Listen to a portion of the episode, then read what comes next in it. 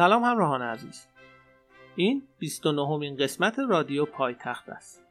من محمد علی ترشیزی در این برنامه به گام های نخست فوتبال در تهران می‌پردازم.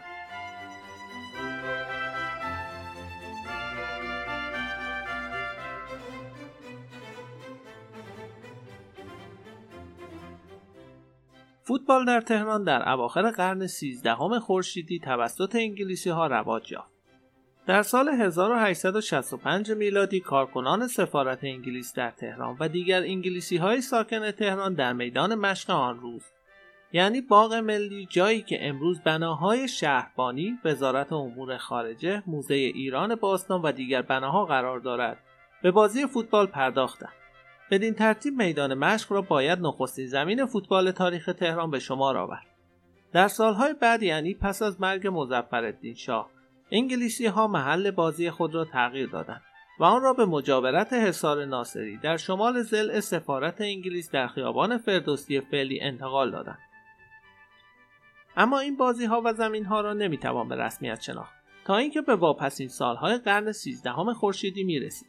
وقتی احمد شاه داشت آخرین سالهای سلسله قاجار را سپری می کرد و سردار سپه نخستین پایه های حکومت پهلوی را استوار می ساخت در جنوب عراضی بهجت آباد و خارج از حصار ناصری یعنی در حوالی خیابان شاهرضا یا انقلاب کنونی حوالی دبیرستان البرز و دانشگاه امیرکبیر به وسیله کمپانی لنج نخستین زمین فوتبال شهر تهران ساخته شد. در این زمین دروازه های قانونی نصب شد به طوری که کاملا با زمین های امروزی فوتبال مطابقت داشت.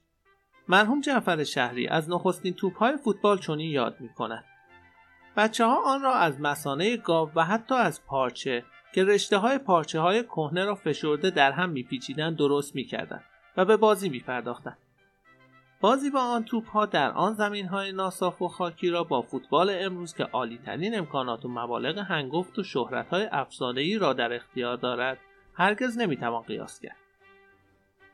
در مورد تشکیل نخستین تیم فوتبال در تهران باید اظهار داشت که تهرانیان ناگهان با فوتبال آشنا نشدند بلکه در سالها پیش دوش به دوش بازی انگلیسی ها آنان نیز این ورزش را می‌دیدند و به بازی می پرداختند. نمی‌توان به طور دقیق به تاریخ خاصی اشاره کرد. اما سال کودتای سید زیا و سردار سپه یعنی 1299 خورشیدی را کم و بیش باید سال تشکیل اولین تیم فوتبال در تاریخ تهران ثبت کرد. این وضع ادامه یافت تا اینکه سرانجام در سال 1302 خورشیدی زمانی که هنوز احمدشاه قاجار بر تخت سلطنت ایران تکیه داشت نخستین تشکیلات فوتبال تهران با نام کلوب به ایران پدید آمد.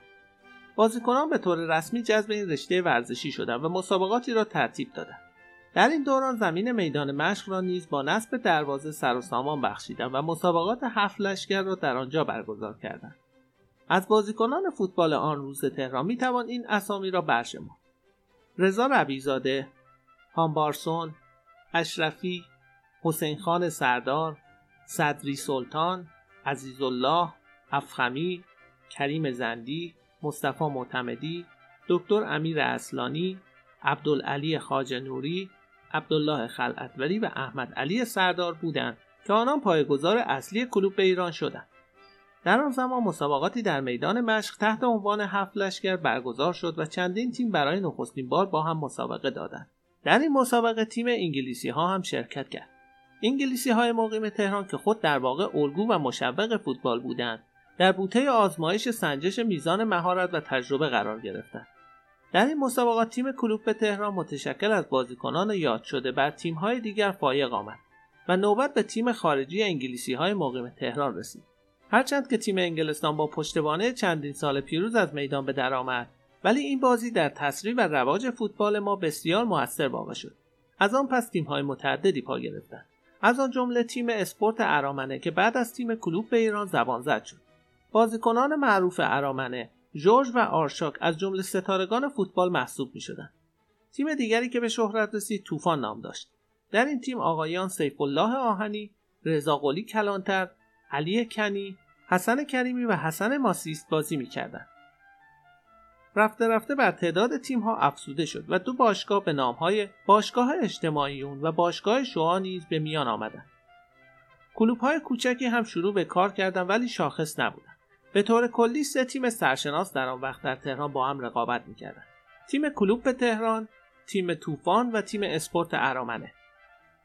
در سال 1303 خورشیدی تیم کلوب تهران با تیم‌های موجود به رقابت پرداخت و مسابقه بین اسپورت ارامن طوفان و تیم کلوب تهران برگزار شد.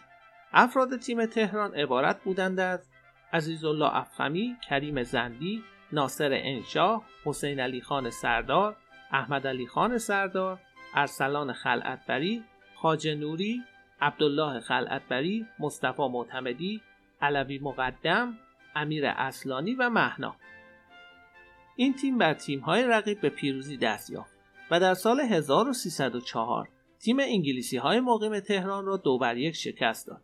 شکست انگلیسی ها که خود ورزش فوتبال را به ایران آورده بودند برای فوتبالیست های تهرانی شگفت آور بود.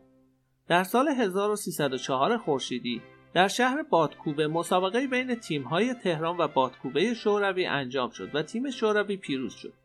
در آن سالها در تهران چند باشگاه با تیم های فوتبال تشکیل شده بود و در سال 1307 خورشیدی تیمی از بازیکنان نظیر حسن فتا، ابراهیم میرزا معزی، عزیز سرتیب و شیروانی طی مسابقاتی بر تمام تیم‌های فوتبال تهران برتری یافت. ولی قهرمانی این تیم دوامی نیافت و به زودی منحل شد و بازیکنانش جذب دیگر تیم‌های تهران شدند. در سال 1308 خورشیدی زمینی توسط دولت خریداری و چمنکاری شد و به فوتبال اختصاص یافت. در این سال هم دو مسابقه بین شوروی و ایران انجام شد که در هر دو مسابقه ایران شکست خورد و به روحیه مردم لطمه بسیاری وارد کرد. در سالهای میانی سلطنت رضاشاه تیم‌های شعاع، ایران، روینتن، طوفان، کوهستان و دیگر تیم‌ها در تهران تشکیل شد. در سال 1316 خورشیدی میان باشگاه های تهران مسابقاتی انجام شد و تیم کوهستان به سرپرستی حسین صدیقیان به قهرمانی رسید. دکتر عباس اکرامی از پایگزاران فوتبال کلاسیک ایران تیم شاهین را پدید آورد که بعدها چندین دهه بر فراز فوتبال ایران هنرنمایی کرد و بهترین بازیکنانی را که دیروز و امروز در جامعه مربیگری به کشور خدمت کرده پرورش داد. در سال 1313 خورشیدی بزرگترین ورزشگاه تهران و ایران در عراضی باقی در شمال دروازه دولت و شمال آن روز تهران احداث گردید که به نام امجدیه مشهور شد. در سال 1317 خورشیدی این ورزشگاه کامل شد و در سال 1318 خورشیدی مسابقات قهرمانی کشور برای نخستین بار در چند رشته در امجدیه انجام شد. زمین هایی که اوایل ورود فوتبال به تهران در این شهر به این ورزش اختصاص داشت. عبارت بودند از زمین خیام حوالی چهارراه آبسردار زمین دولت آباد بالاتر از دروازه دولت. زمین سلطانی حوالی منیریه. زمین لنج حوالی دبیرستان. البرز در چهارراه کالت. پس از رضا شاه و در آغاز سلطنت محمد رضا پهلوی که مصادف شد با سالهای جنگ جهانی دوم. همه چیز تحت شعاع جنگ قرار گرفت.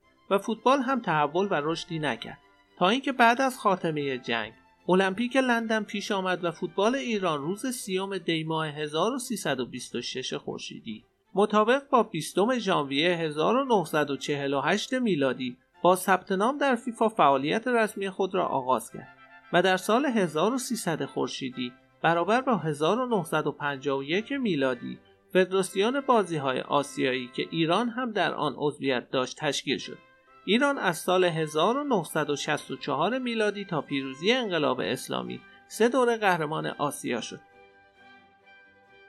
و این بود پایان قسمت 29 رادیو پایتخت که به سمع شما عزیزان رسید و امیدوارم که از شنیدن این برنامه لذت برده باشید.